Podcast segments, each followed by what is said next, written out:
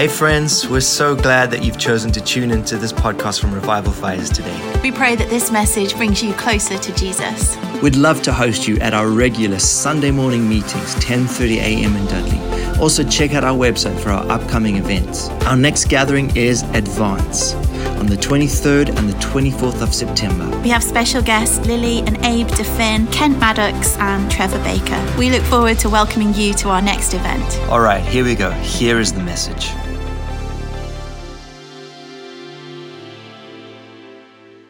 You know, if you've got an impossible situation in your life, you've come to the right place. Because God is the God who turns your impossibility into his possibility. Isn't that good? You know, if you're in a place this morning of extremity, and listen, there are people here this morning, and you're in a place of deep extremity, well, let me tell you, you've just set yourself up for one of God's possibilities. Come on, give him praise this morning. Listen, we don't need to get worked up. We need to get to a place of responding. There's a difference. You can easily get worked up and never respond. You know, you see that. I, I, believe that we're seeing in our nation today, we're seeing people getting worked up but in the end, there's no response. You know, we see it all week. I don't know about you, but I believe that what's before our eyes is a prophetic allegory. That is a situation that is taking place that has immense spiritual implications to it. Our nation is going to mourn at a body of a queen that has no power. She is a ceremonial head. And the Lord says the church has become a ceremony. The church has become a place where people go to pay respect but in the end, there is no power. But God says, I am about to take the crown and place it upon my bride, and my bride will move into a place of great authority, into a place where she is no longer pushed to the outskirts, but she will come right into central place because the times of celebrating powerless monarchs is over. And I am bringing in the rule and the reign of heaven to those who will respond, to those who will make a movement in order to see what I will do. So there is an opportunity for you to come to the place where you are in extremity because I'm about to move and release my possibility. Give him praise this morning. Hallelujah. Thank you, Lord. I don't know about you, but I believe the King of Kings is the one who wants to rule over his people. Did you hear what I said? His people. And when his people move into the place that he has for them, that's when they become the head and not the tail. It is always the case. Don't look at the world and what's going on in the world. Start looking at the church and what is going on in the church because the church is the place where the King of Kings rules and reigns. And through the church, he causes his rule and his reign to be extended. And his rule and his reign is one of justice and it is one of love. Isn't that right? And so that's what we need to come into. Listen, if you want to celebrate, celebrate. If you want to mourn, mourn. If you want to pay respect, pay respect. But let us also not be caught up in the moment and realize that what we are doing is only to a figurative position in our nation that has very little power. You know, monarchs in this country are pushed to the edge while the politicians make all the decisions. That is not the kingdom of heaven. Do you understand that? That is not the kingdom of heaven. And I've got news for you this morning the king is passing by. That's what the word that God has been putting on my heart all week. You know, we often go to this time because next week is Rosh Hashanah. That is the beginning of the biblical year of the king. It's where kings in the scriptures are looked to from the beginning of their reign. And so Rosh Hashanah is always about the king. That's why we have words of the king is in the field. And often we go to places like Ruth and the redemptive purpose of God with the kinsman, Redeemer. And so we often look there. But I believe that there is another picture where the king is in the field.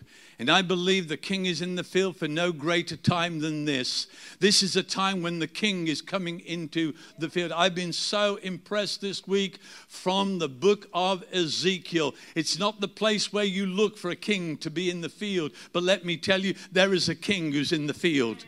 There is a king who comes into the field, and he comes into the field of helplessness, and he comes into a field of hopelessness. And in that field of helplessness, where there is no one, he comes as the only one. Come on, give him praise this morning. Did you hear that? He comes as the only one.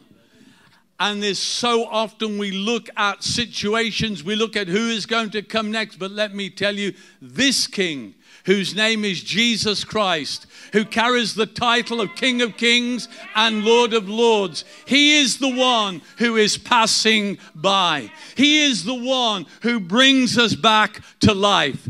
He is the one who passes by and releases his love upon us. He is the one that in that love, he showers on us grace in multiple dimensions. And I'm going to show you this morning how His love releases multiple dimensions of moving us into the place that He wants us to be. That is in close proximity. No, He wants us to be in union with Him.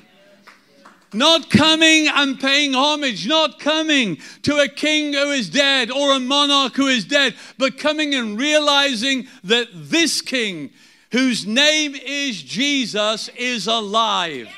And he rules and he reigns by his authority, and he sits in the heavens, and he looks upon us, and he makes judgments upon our lives and towards our lives that are always in our favor. If you don't believe me, read the book of Daniel again. Because in Daniel, he makes decisions in favor of the saints. And so we need to come today. We need to allow what is taking place to take our eyes off the earthly and to move them into a heavenly gaze. And as we move them into a heavenly gaze, I believe that we will see the church moving as He wants it to move without all the titles of whether it's this church, that church, whether you're charismatic, whether you're Anglican, Methodist, Baptist, but the church. The church who are blood bought by the Lord Jesus Christ. The church who are empowered by the Holy Spirit. The church that carries the authority of the name of Jesus Christ over it. The church who knows how to wage warfare in that realm so that God's rule may come into this realm. Because so often we're waging war in this realm and the battle rages in that realm. And we need to turn things around and we need to be flipped. God needs to turn us so that in being turned, we move into all that He has for us. Because let me tell you, the church has a great future. Hallelujah. No, it doesn't have a great future, it has a glorious future. The church of Jesus Christ is the one that he has bestowed and is pleased to bestow his glory upon, so that that church moves in power like it once did. But I believe God is going to be restoring to us, restoring to a remnant of people that same power The same power that raised Jesus from the dead. Listen, don't tell me this morning that you're sitting here and you're moving in the supernatural power of heaven in all its fullness, all its glory. I don't believe you. If it was, things would be different. But I believe God says there is a difference coming. There is a day of difference. There is a day, and in the day of difference, it will also be a day of division. That is, I will separate. I will separate those who no longer are prepared to go through the ritual, go through the religious, but those who are wanting to move into the supernatural, those who are wanting to move in obedience to the throne of heaven. Because when you move in obedience to the throne of heaven, you get to do my bidding. Hallelujah. Who wants to do the Lord's bidding today? See, this is the time to respond. This isn't the time. This isn't the time just to release our quaint praise to the Lord. Praise is great, it ushers in His presence. But listen, we can end there, and God wants us to move much further. See, we enter His gates with thanksgiving, His courts with praise, so, so that we may come to the very throne of heaven. And when we come to that throne, all flesh bows down. Hallelujah there is none that's left standing as they come and they see the wonder and the mystery of this God who gave everything for us. Isn't that awesome? Bowed his face down to the earth and said, I'll have that one. And I'll have that one. And then he says, No, I'll have anyone who will respond to my love. So turn, will you, in your Bibles this morning to Ezekiel chapter 16. It's probably a chapter that you don't read too often. You know, it, sometimes you, you read passages of scripture and it's like, what is this about? You read passages of scripture, goodness me, can you really read these things out? You know, that's what scripture is like because God wants to move us out of the places that we're in to the places where He is. That's why He is passing by. Listen, this morning, I believe that God is passing by. He's passing by our nation. I believe this is a time when God can notice us as a nation. Not when kings and queens and dignitaries come in and notice us because we are laying to rest a monarch, but God, but God comes. And when God comes, He comes and He notices. He notices nations. He notices people. He notices situations. And He comes and He says, But when I pass by, things will be different afterwards. Listen, I want you to know this morning that God is looking not for not for you just to go out of here this morning. He's looking for you to go out of here, and tomorrow your life will be different. The way you live your life will be different. It won't be the same. All the things that you've carried up to this point, God says, I will deal with. If you will only learn to respond to me and not respond to all the voices that you hear in the world, God says, My voice silences every voice. And because you listen to the voices of this world, because you listen to these voices until they become so ingrained in you, then you hear my voice, and my voice seems so inferior and foreign because you've listened to the voices that chunter and chant, offering you better, and in the end you get worse. But God says, I'm about to utter my voice for those who will hear. And it is time not as a teaching so that you stand on your watch, you quieten your hearts, you hear what I will say, and you write it down. Those days are over, says the Lord, because it's not a formula, it's a relationship that I want. And God says this morning, in that relationship, you will learn to hear my voice, not from a formula, but by spending time in my presence, because in my presence truly is fullness, fullness of joy. And at my right hand are pleasures. They want, let, let me tell you this the Lord wants you to know this morning it's not the pleasure of a new house, it's not the pleasure of a new job, it's not the pleasure of a new car, it's the pleasure of the Lord Jesus Christ. He is the one who is at the right hand of the Father. Everything that our Heavenly Father does, it's so that we direct our gaze to His right hand. And at the right hand sits the one who extends His hand towards us. You know, rightly did Isaiah say in 59 16 when he said, I look for a man who would intercede, and I found none, but my arm brought salvation. Hallelujah.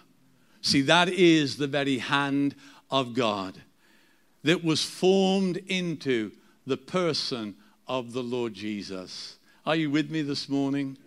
Listen, this will be a liberating message. This will be a message that can shift you out of the place that you've been in. It's a message that will allow you, whatever state you've been. In. Do you remember David? And I'll talk about him in a moment. But you remember David? He sleeps with Bathsheba, and they have a son. A son out of the adulterous relationship. And so the son becomes sick, and David gets on his face in the dirt. He won't eat anything.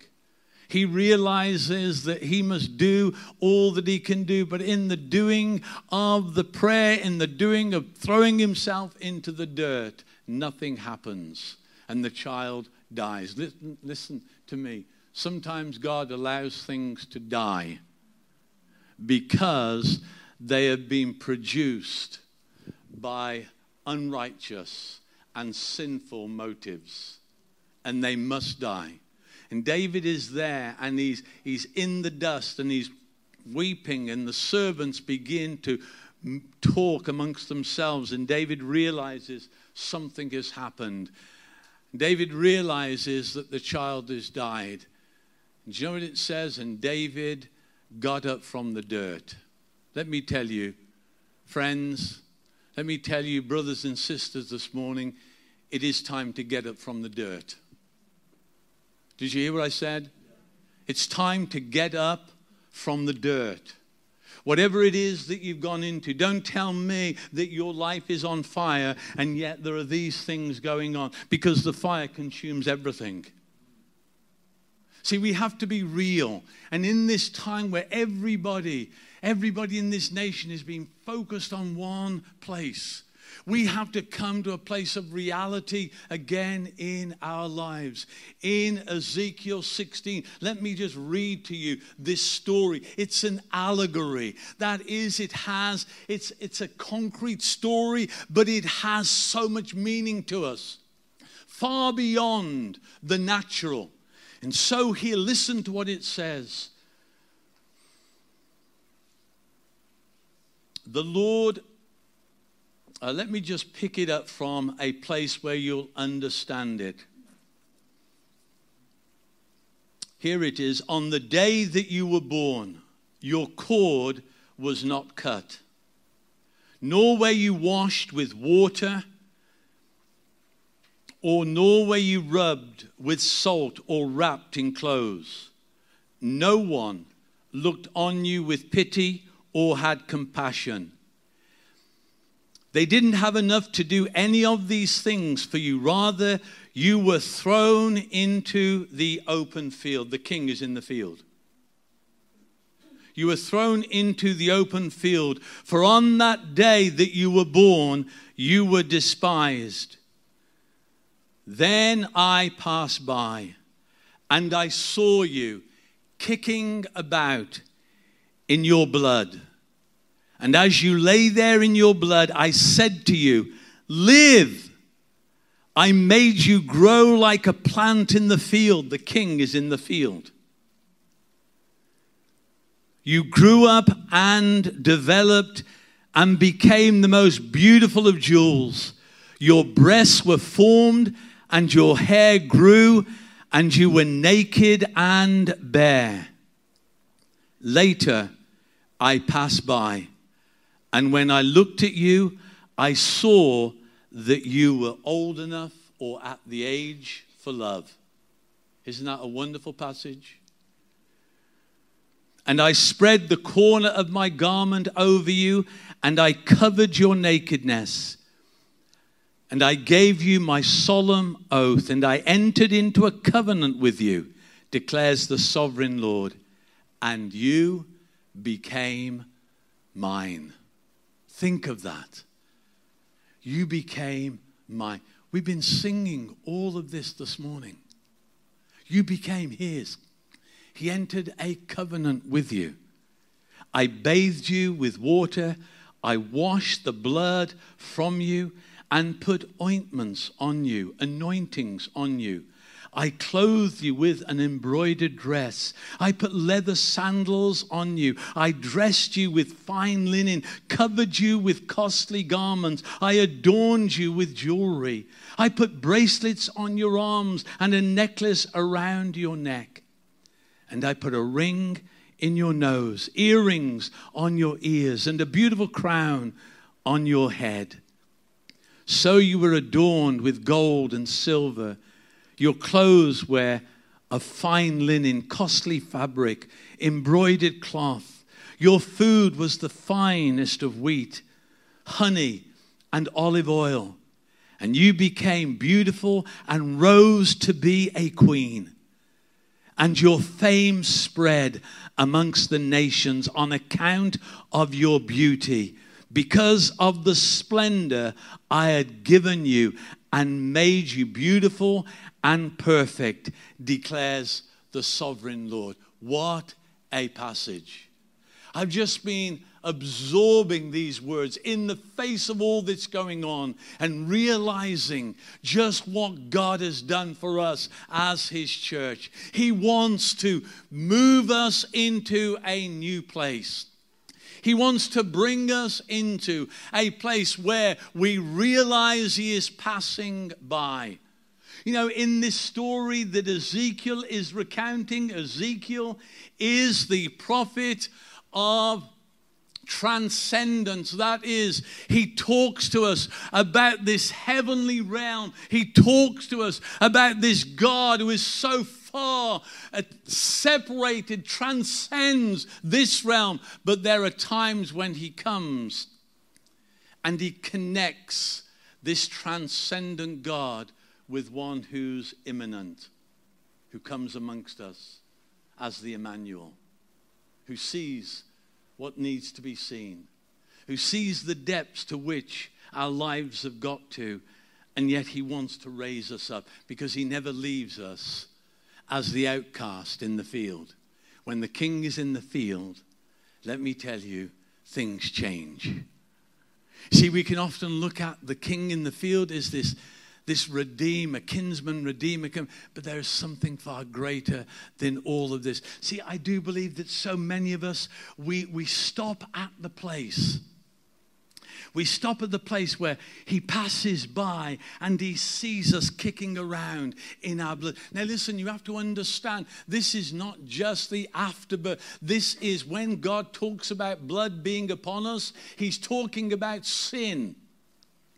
He's talking about sin in our lives. You see it when he created Adam. And after Adam, there was Cain and Abel. And he talks there, the blood of your brother cries up from the ground. And so here he's talking about this stain of blood which can only be removed by the blood of the spotless Lamb of God. Hallelujah. And so here you move on from that because God wants to do a new thing. He wants to bring people out from slavery and He wants to bring them into His, place, his presence where His manifest glory can come down. And what does it say of Moses? You are a man of blood to me. Why? Because he wouldn't circumcise his son, and because of that, the sin which he had committed by not putting the mark of covenant upon his son, needed to be removed. And so Zipporah took a flint knife, circumcised the son, and threw it at Moses' feet and said, This is what should have happened. And then you go from there. I want you to get a picture what it means when the Bible here is talking about blood, because so often we don't look at it in the terms of sin. We look at it in the terms of covering. But here it is. And again, you look at David. David just becomes king. And what does he do? He sleeps with Bathsheba. And what does it say? You are a man of blood. And the blood of Uzziah will stick to you. And so again, there needs to be an atonement. So we come into kingdom. It is always the case that we easily slip back. And I believe this morning God says, But I'm passing by. And so here, the day I passed by you and I saw you kicking around in your blood, and I said to you, Live and we come into this new life in the Spirit, where we come into that life. I have come that you might have life. And that you have it in all its abundance. You have it in it all its fulfillment. Let me tell you, this morning you'll have an opportunity to respond to move out of the place that you're in, to move into a place that God wants you to be so that you can receive that life. You can know what it is to be washed and cleansed. When no one else will wash you, no one else will cover you, He comes as the only one. He comes. And no sin, however deep it is, will stop Him coming to you. Isn't that amazing? Even the chief of sinners, he won't stop because the stain is too deep. See, he comes. When there is no one, he comes. Do you remember the man who was at the gate beautiful? See, you can be here this morning sitting at the gate beautiful. It looks good but you're just waiting for some supernatural encounter with God. Let me tell you, you don't have to wait for a supernatural encounter with God. Every time He touches your life is a supernatural encounter. We don't need to wait for some stirring of this or some stirring of that. We don't need to be stirred inside. We just need to respond to His encounter. And at the gate, beautiful, there was a man, and he says to him, Do you want to get well? He says, What? I have no one. Hear that word again? No one. See, there's only one who can identify with you this morning. There's only one who comes into that helpless place. The king is in the field. And you can look for every other way out of the field, but there isn't any. Except the king pick you up and carry you out. That's the only way out of the field. That's the only way that you can come into his glorious presence as you step into his hands. And so it's so easy. See, we, we get to the point where we start to live and we start to enjoy, and yet there comes a time, again, he comes to pass by. Why? The only reason I can fathom out from writing this is because so often there are things that stick to us. There are things that we engage in in life, and also things that engage with us that causes us to move to a place where we need God to pass by again. Listen, God doesn't give up just because we get out of the way of his presence. And so here he comes again. When I read those words again this week, reading it on Monday, says, and later I pass by. See, how much later is it for you? How much later is it for you? See, what were you like? What was I like nearly 50 years ago? What was I when he passed by and he said, Trevor, live? I've noticed you. Let me tell you this morning if you do not know the Lord Jesus Christ and you're in this place, I want you to know this morning that he says to you, live. live. Live. And if you respond to Him, you'll have life. You'll have life. You'll have the life that He wanted for you. It will be a life where you're able to go through whatever this world throws at you. And you'll go through rejoicing. Listen, I'm not telling you that you will go through this life knowing that there are no things that are going to afflict you. I'm not telling you that you're going to lay your head down on some silken couch or pillow every night, but let me tell you, you can lay on his breast every night. Whatever situation you're in. And you can hear the beat of God as your life becomes centered in him again. See, that's what I'm talking about. That's when the king is in the field. Not when he's in the coffin, when he's in the field. The field is the place where we live. That's the place where he comes. And he's not coming to pay homage to us, he is coming to deliver us. Just like Lazarus, you brought me back to life. See, but it's so easy. And he has to come and pass by us again. He has to come and take us out of our places of isolation. Listen, the church needs to come into a new place. Needs to come into a new place where we're no longer separated and isolated. Where it is on a Sunday we gather here for prayer. But let me tell you, I believe prayer needs to become a central theme in the life of this church. Did you hear me? See, that needs a response. And when there's prayer, when there's a call for prayer, we're not sitting at home doing some other menial things in our field. We need to be in His field. Would you agree with me that prayer is a place where the king is in the field? And yet, so often we're missing. Listen, we have to respond realistically not emotionally, not because we've been worked up to a pitch so we can quickly move in and say, Yes, amen. But we move in to that place where, having looked at it, we decide that this is the way. I have decided to follow Jesus. So simple.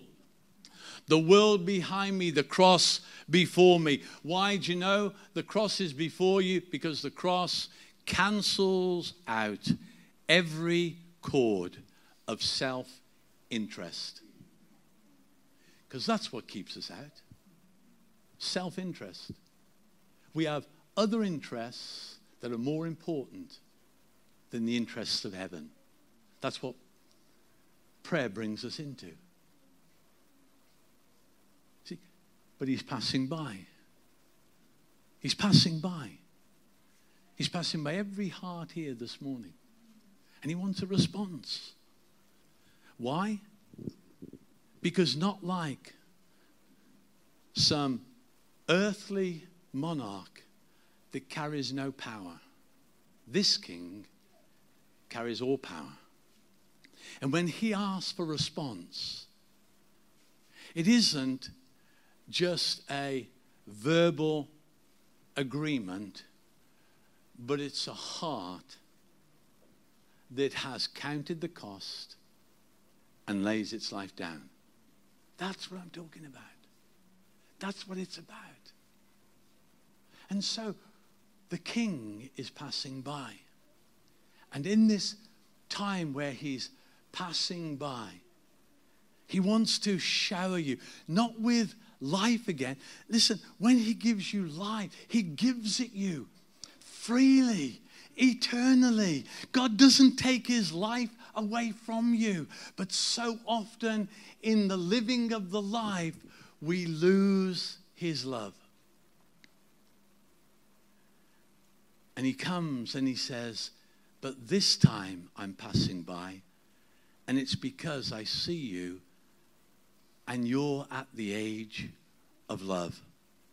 You're at a place of maturity, but still there is the field that again you're isolated, you feel inferior, you feel inadequate because of the place that you've come into. But you see, love doesn't leave us at that place. See, wherever you are this morning, love does not leave you at that place. Love comes to do something for you, not to give you life, but cause that life to well up again in you, where you experience His love for you, where you experience the fullness of His love for you. Whatever situation you're going through, whatever circumstance you're going through, whatever it is that's taking place in the field of this world that you've been in, He comes to you this morning. And as he comes to you, he says, This time I'm passing by. And it's a time of love.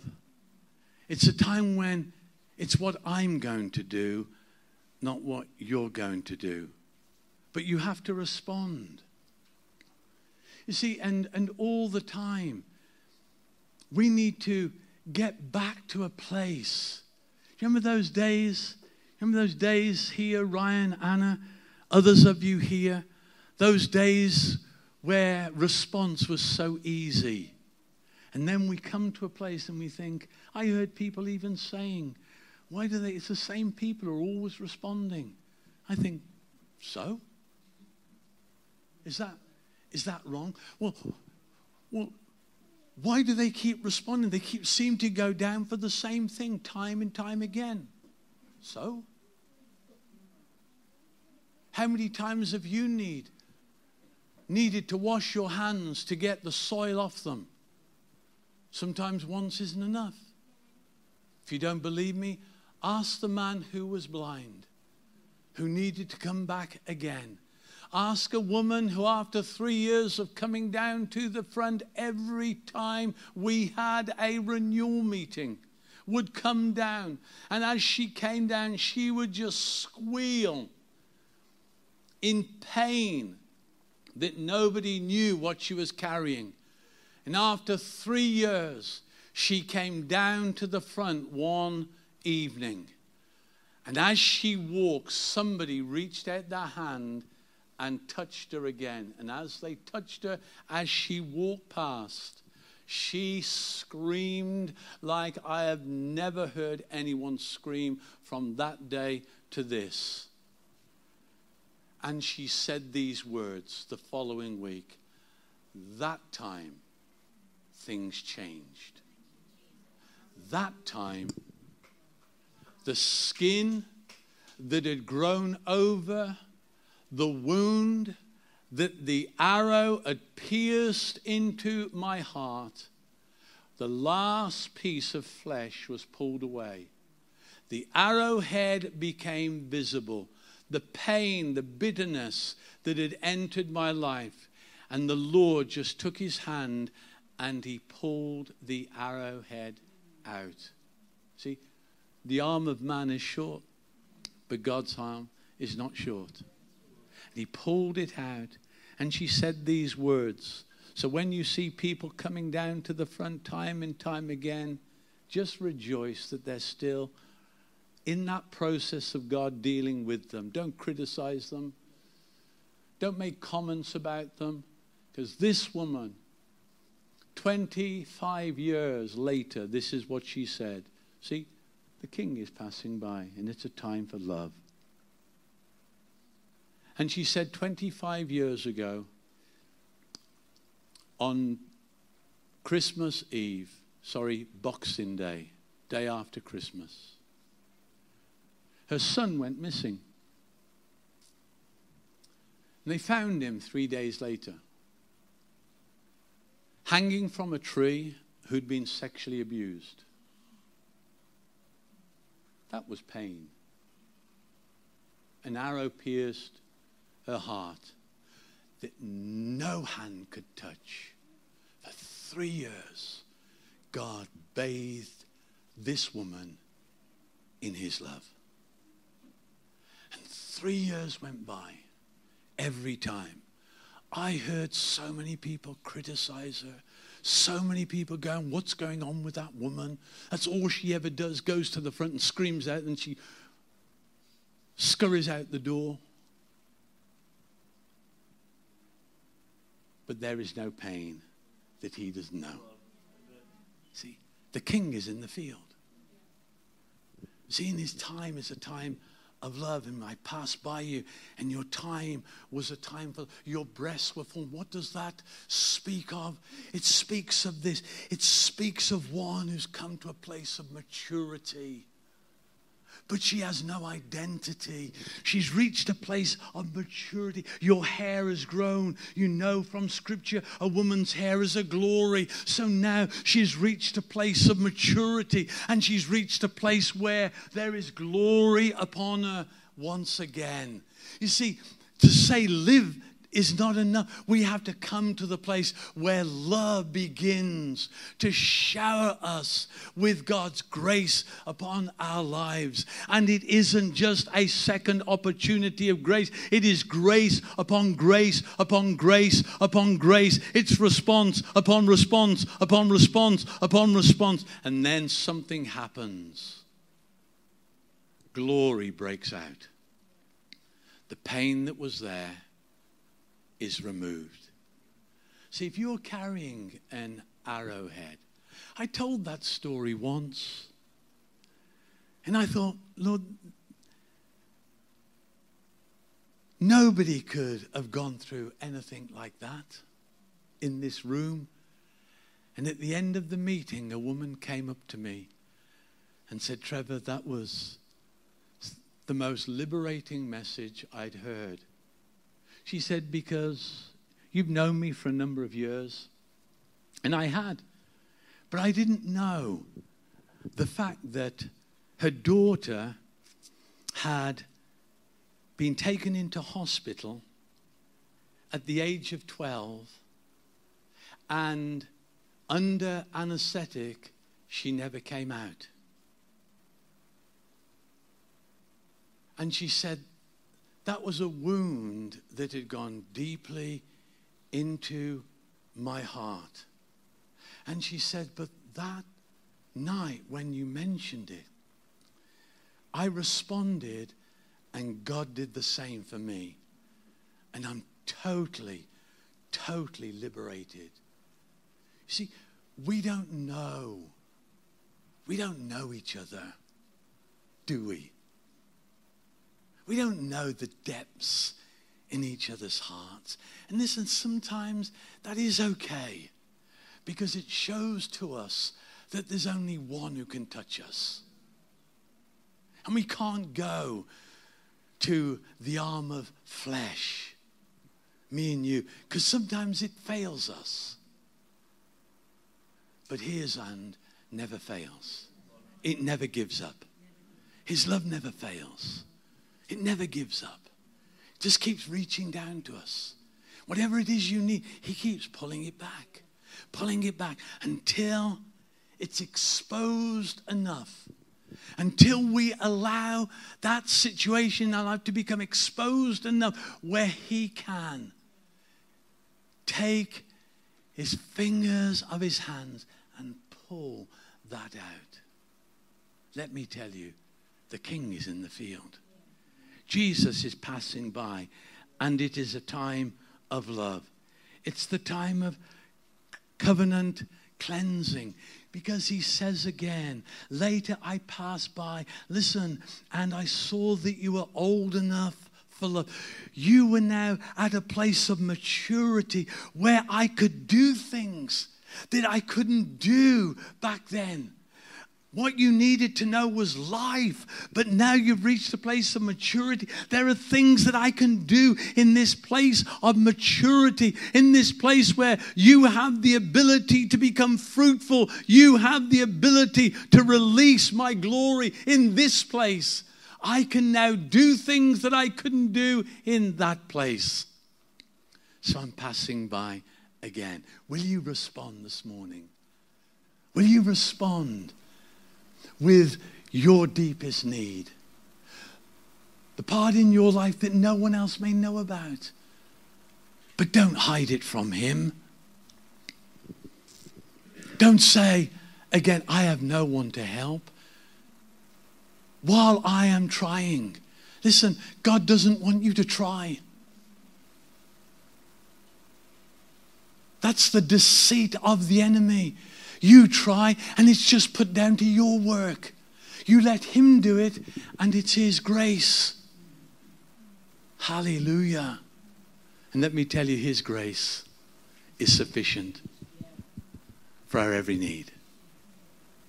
Because His grace is made perfect in what? In my strength? No. In our weakness.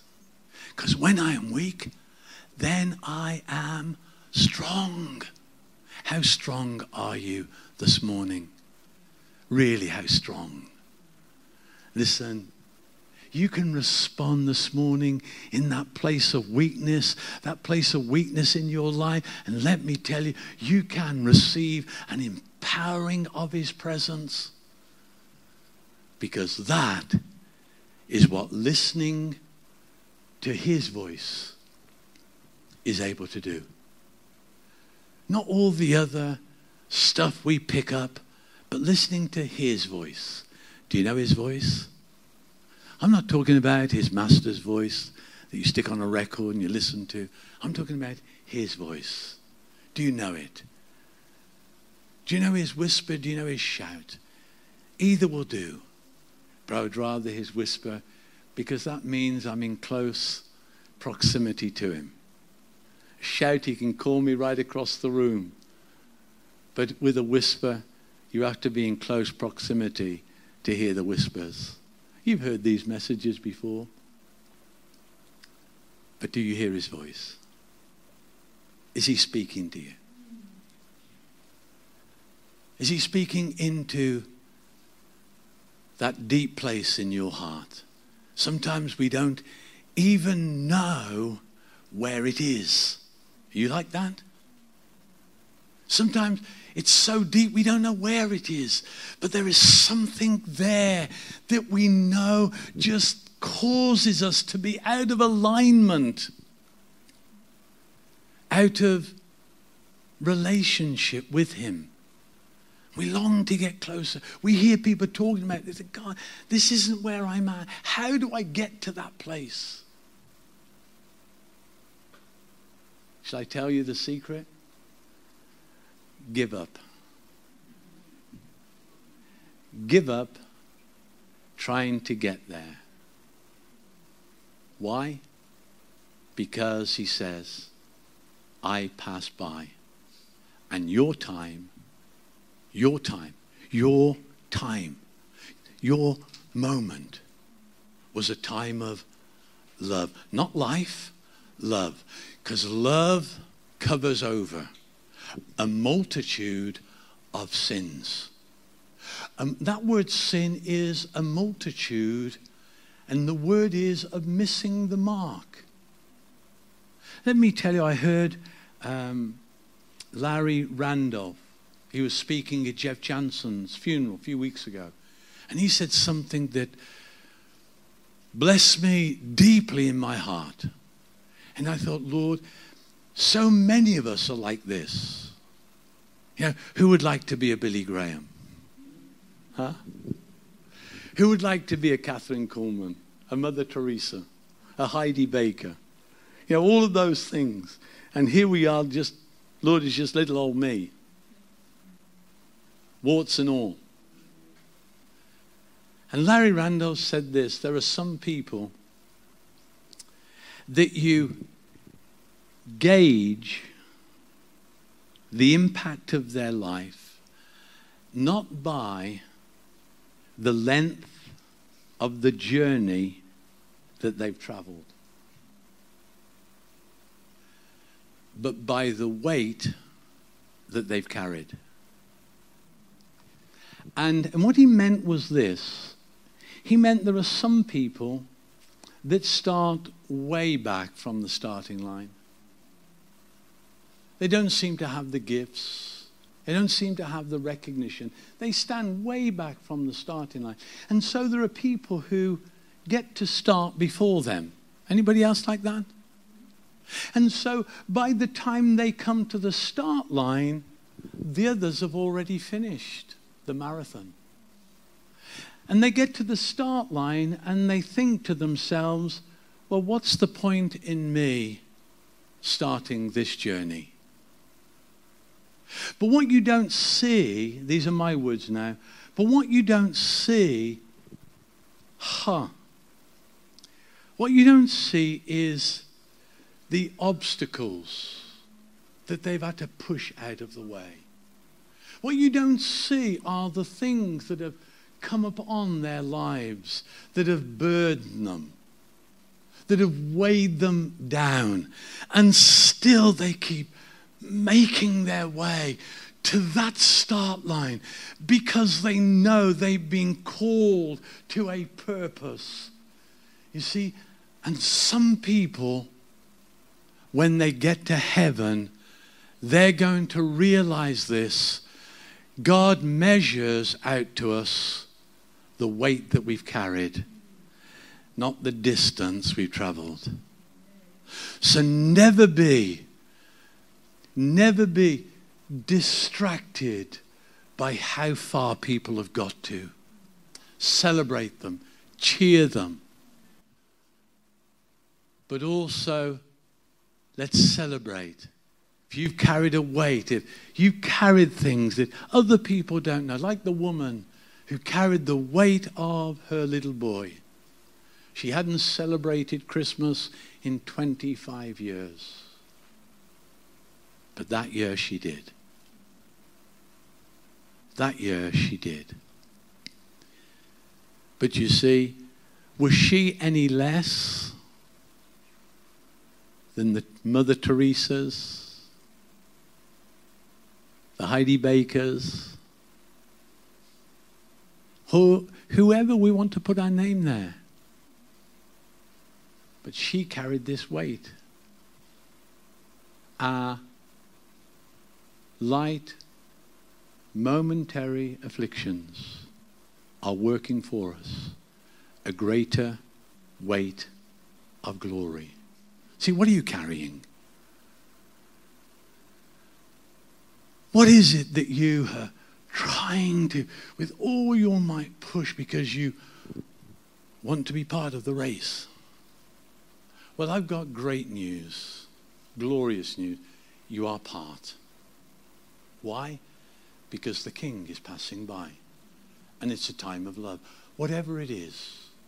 You know, people today suffer great weights of mental illness and we, we hear it bandied and we hear it you know mental illness mental illness mental illness mental health mental health mental health and you get to a point where that can be like a huge weight on you and you can think god i don't know whether i can carry this anymore. And other people are running on, leaping forward. This opportunity comes, that opportunity, that opportunity comes, and you get an opportunity. You can't take it up because of the mental anguish that you go through. And so it passes you by, and someone else runs past you. The king is passing by. I told you at the beginning, the king is in the field. Your field. Not somebody else's field, your field. And you can feel in your field that you are on your own, abandoned, isolated, all those words, rejected, because it's your field. And other people sometimes can't come into your field because they don't know what your field is. But the king is in the field. And I want you to know that isn't just a little trite saying for Rosh Hashanah. When I read this this week, I thought, Lord, I've never seen I've never seen this field before. I've never seen the field. Yes, often you look at the little child needing adopting, bringing in, rejected, bringing in, accepted, all of those things, and those are great truths. But I've never seen this where even when we've come to a place of maturity, when we've come to a place where our lives should be fruitful, where we should be carrying glory upon our lives, and in the end, we're still there drenched and covered in the effects of sin upon our lives, and God wants to come. And that sin can be sickness, disease, infirmity, everything that causes us to carry weight that we have to press through, to break through, to be part of what God is doing. But I want you to know you're already part. Hallelujah. You're already part. So, like I said earlier, what do you need to do? Stop doing it. Learn what it is to respond, to respond to His touch. When I feel the touch upon my life, of your hand upon my life, it causes me to say, I love you. And so from deep within, my spirit sings unto you, You are my God. You are my, and I love you, Lord. That's all he's looking for. Your love's response to the king being in the field. Isn't that wonderful? Your field. Not somebody else's field, your field. Whatever you're going through. He knows it. And so here, 10 minutes to tell you seven things that he's going to do. But it's glorious. You can pull all these things out in this passage yourself, just like I did. Yourself. I'll just give you a starter. You'll be able to see what he's doing. The first thing he constantly says, Hallelujah. The seven, I put it here, the seven works of grace. Do you know grace works? Huh? Did you know grace works? It really does work. Works hard. How do I know that? You've only got to see what God's done in my life. Grace does work. His grace, His grace worked in me. That's what Paul said. His grace was not without effect in my life. See, that's why response. Here you are, seven things.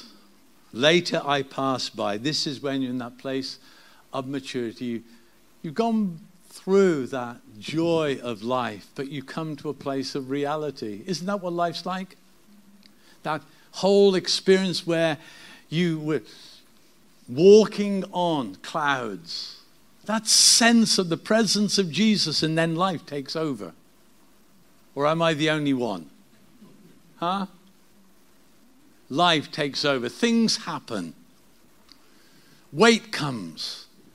And you feel that where you could leap like the doe on the mountains, you feel as if your feet have been encased in concrete.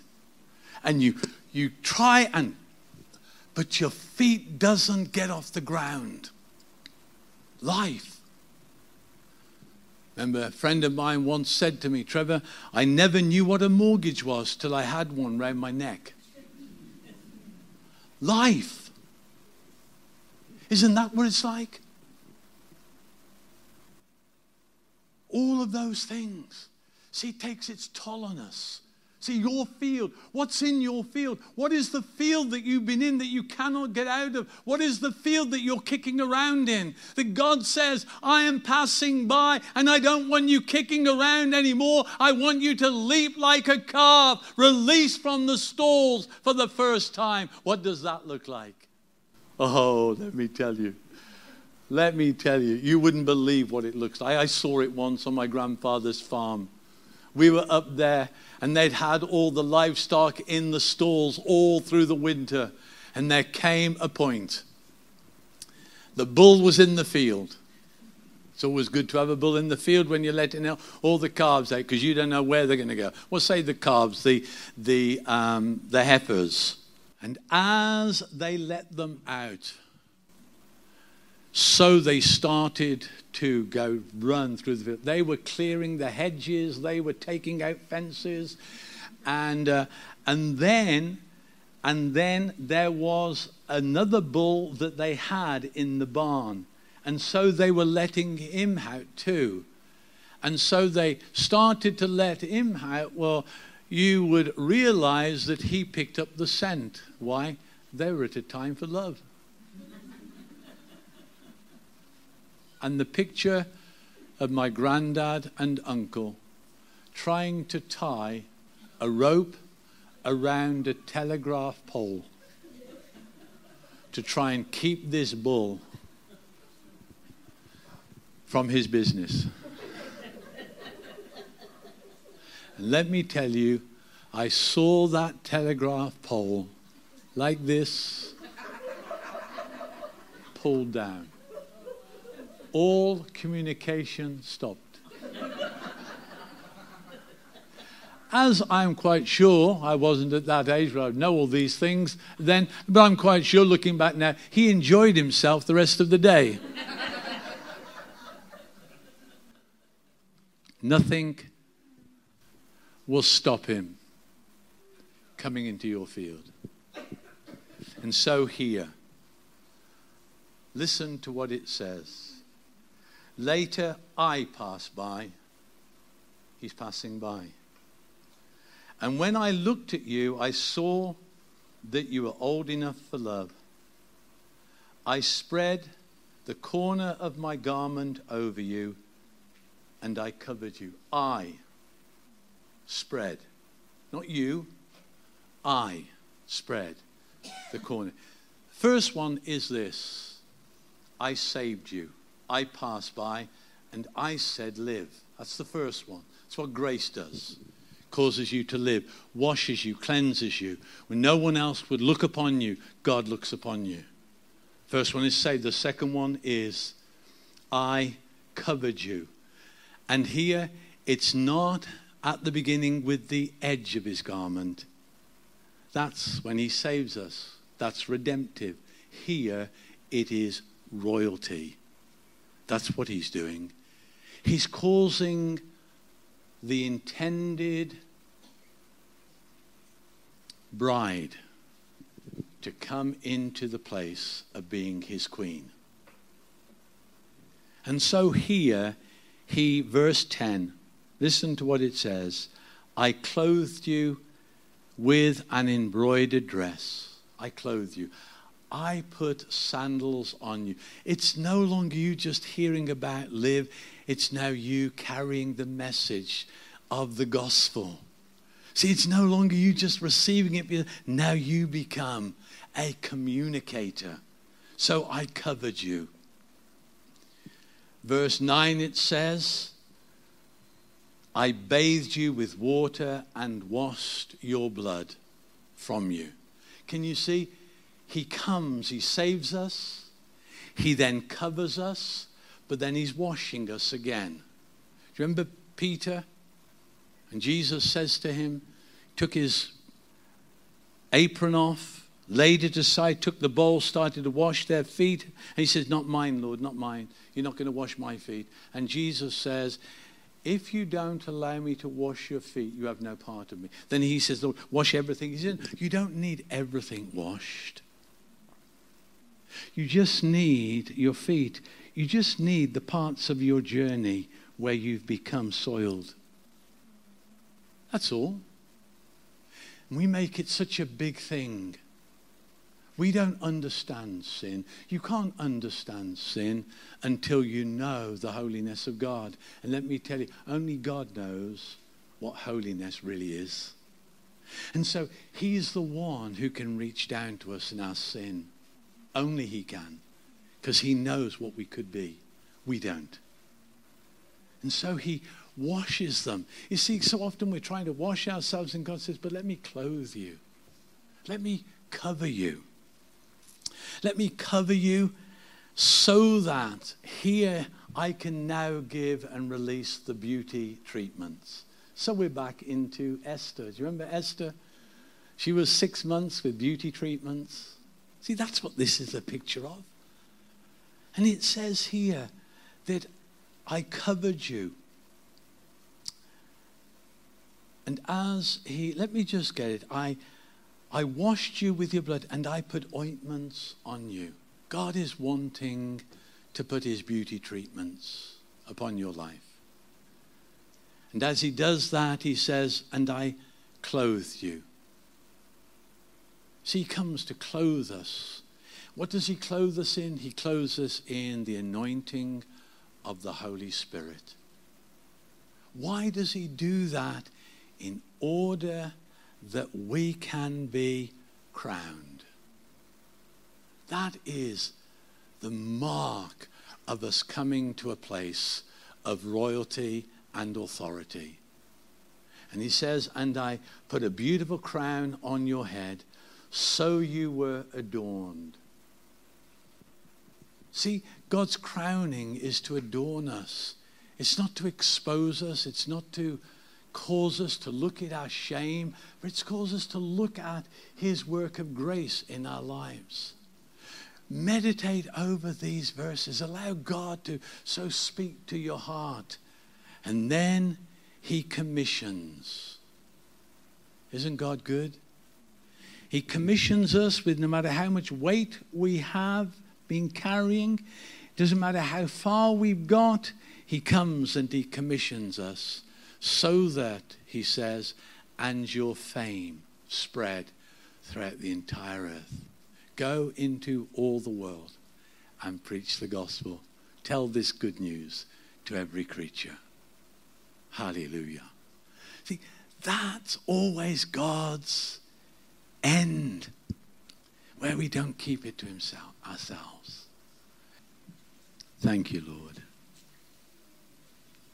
Just respond in your heart this morning. Your field.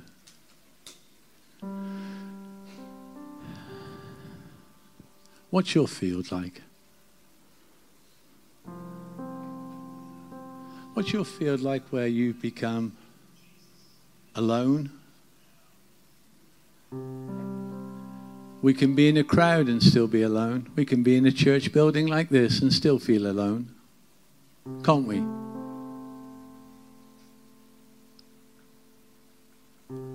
Your field.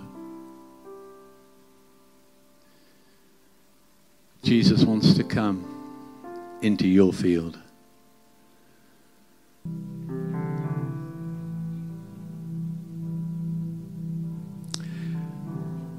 Father, I just pray this morning for everyone who's responding to your love, to you passing by, to this time of love. Thank you, Lord, that you brought them out of a place of being isolated, a place where they felt alone, a place, Lord, where for so long there has been no one. Thank you, Lord, that today there is someone whose arm is not short, that it cannot save, the Lord Jesus. And Father, I ask that you would love us back to life again. So just receive it. Just receive his love this morning. Allow it to come gushing into your life. Let his healing come this morning believe there is this healing here this morning. Let it come, Lord. Just touch people. Thank you, Lord.